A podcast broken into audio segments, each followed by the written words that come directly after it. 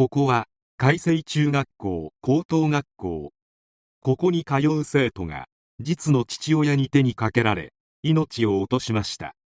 思春期の複雑な感情壮絶な家庭状況などが入り混じっており後にドラマ化や映画化までされた事件です。それではどうぞ。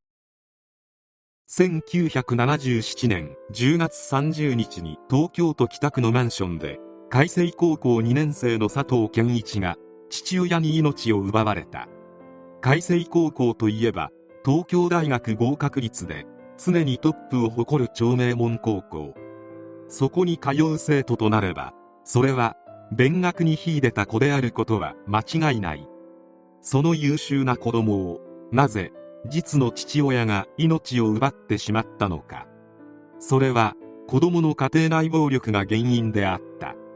今回の事件の被害者であり加害者の佐藤健一は1961年2月に長男として生まれた。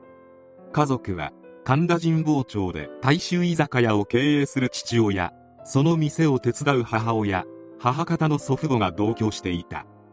佐藤健一は幼い頃から忙しい両親とはすれ違い気味で主に祖父母と接して成長。幼少期は内向的でおとなしい性格で叱られることはほとんどなかった。勉強はとてもよくできたため小学校は私立の整備学院小学校へと進学し成績は常にトップ。佐藤健一本人も改正以外の学校には行かない。改正こそ自分に合った学校だというようになり小学校高学年生時には進学塾四谷大塚へと通い家庭教師もつけていた。しかし人付き合いはあまり好きではなかったようで友人は一人もいなかった。健一もそのことを多少気にしていたようで友達が一人もいない様子を心配した祖母が友達がいないのでしょ？うと尋ねると佐藤健一は友達はいる。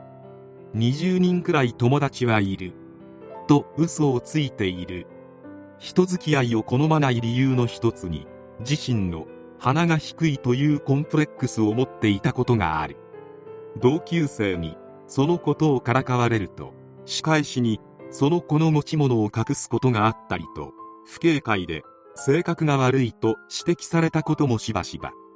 とはいえ勉強は頑張っていたため見事改正中学に上位で合格。有言実行を果たした。最初の方は改正中学の中でも成績上位だったが徐々に勉強に身が入らなくなり成績は下から数えた方が早い状態になった。この頃から佐藤健一は家族に口を聞くなと言ったり母親に対する態度や言葉遣いが乱暴になっていった。ある時家族旅行に行く際原因不明のまま佐藤健一が怒り狂い始め叫びながら母親を追いかけ回すということがあったという。その家族旅行中父親は佐藤健一に家族は仲良く生活するようにと諭すが佐藤健一は父親を存在しないかのように無視するような態度をとっていた。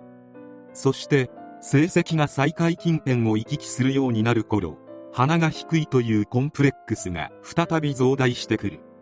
自分の鼻が低いのは父親が鼻の低い母親と結婚したからだと言って母親に当たり散らすようになる。ついには自分の鼻をどうにかしたいと美容整形外科に実際に相談に行ったりもした。しかし医師に18歳にならないと鼻の骨の成長が止まらないから手術はできないと言われ健一は途方に暮れてしまう。そしてついに健一は母親に自分の鼻が低いのは母親に似たからだ。そんな低い鼻でよく外を歩けるなと罵声を浴びせた。母親はこの言葉にショックを受けて父親の職場に電話をかけそれを聞いた父親は怒り電話で健一を厳しく叱責。しかし健一は父親に反抗する態度を見せ俺は今まで注意されても耐えてきたがもう許せない。お前が悪いのだ。あんな女と結婚したから俺みたいな鼻の低いのができたのだ。お前ら夫婦は教養もないし社会的地位もないしそんな奴が一人前の顔して説教できるのか。と怒鳴り返した。また父親と母親の職業や学歴にもコンプレックスを抱くようになっていった。というのも健一が言うには自分は改正に行く頭脳を持っているのに父親は中卒の大衆居酒屋母親は高卒。改正中学の生徒の保護者は大学教授や医師弁護士会社経営者一流企業の管理職などいわゆるハイステータスの人たちばかりだった。成績の下降自分の容姿親の学歴や職業様々なコンプレックスと悩みが思春期に同時に襲ってきたため健一の家庭内暴力が激しくなっていった。またこうなってしまったのは尊敬した祖父が高校入学して間もなく亡くなってしまったことも影響している。もともと健一は両親を見下していたが祖父がある意味ストッパーとなっていた。しかし祖父が亡くなってしまってからは制御するものが何もなくなってしまい部屋の中で壁や柱を殴って大きな音を立てたり何気なく勉強したらと聞いたら激高して叫びながら親を追い回したりすることもあった。身なりにも気を使わなくなり始め同級生の証言によると髪の毛ボサボサで老けだらけいつも汚いコート着ていたとのこと。健一の横暴はエスカレートし続け主に母親と祖母がターゲットになっていたため祖母を旅館に避難させた。そして恨まれていることを知っていた父親は自分がいなければ暴力はなくなるかもしれない。このままでは全員の命が危ないと考え板橋区にアパートを借りて健一と別居するようになった。ついに父親は健一を精神科に連れて行った。家庭用の医学辞典を見て精神分裂病現在の統合失調症ではないか。と考えたのだ。しかし精神科医からはこれは精神病ではない。わがまま病であると言われてしまう。それでも両親は息子を入院させてほしいと訴えるが医師は入院の必要はないと拒否。入院こそできなかったが通院での治療が開始され注射や投薬などが行われた。しかし健一の様子は変わるどころかさらに悪化した。さすがに耐えられなくなり別の病院で見てもらったがこの病院の医師も自己中心的なわがまま病だと診断。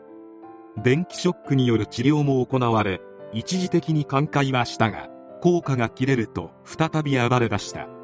そして10月30日息子が犯罪者になってしまうかもしれないと思い悩み犯罪者になるくらいならと考えて父親はついに息子の命を奪う決意した。その日の未明父親は健一の首を絞め健一の人生にピリオドを打った。犯行後心中を図ろうと妻と二人で浜名湖まで行くが死にきれず翌31日に自首。事件が発覚した。父親が有名進学校に通う息子を手にかけた衝撃事件として当時の社会を震撼させた。父親は息子を手にかけた罪で裁判を受けたが母親は必死に父親をかばい情状酌量を求め検察側の休刑懲役8年に対して東京地裁は懲役3年執行猶予4年という異例の温情判決を下した。検察側はこの判決を不服として控訴するが1979年2月28日東京高裁は控訴を棄却し一審判決が確定した。しかしこの事件はまだここで終わらなかった。裁判ではあれだけ父親をかばって情状酌量を求めていた母親が一転して健一を返してなどと父親をなじるようになり父親の判決が確定する前の1978年7月2日に健一の自室で遺書を残して自決した。遺書には健一が暴れた主因は自分の教育などと自分を責める内容が書かれていた。この事件はあまりにセンセーショナルな内容だったためドラマ化や映画化がされた。1983年にテレビ朝日で放送されたドラマでは息子の健一役を坂上忍さんが演じている。この事件は1977年とかなり昔に起きた事件であるが内容を見ると現代で起きても全く違和感のないほど思春期の複雑な感情が起因している。海星中学に受かるような自慢の息子を手にかけなければならなかった親の苦痛は察するにあまりある。父親に至っては最終的に妻に恨まれ自決されている。どこで歯車が狂ってしまったのか。凄まじい虚しさだけが残る事件である。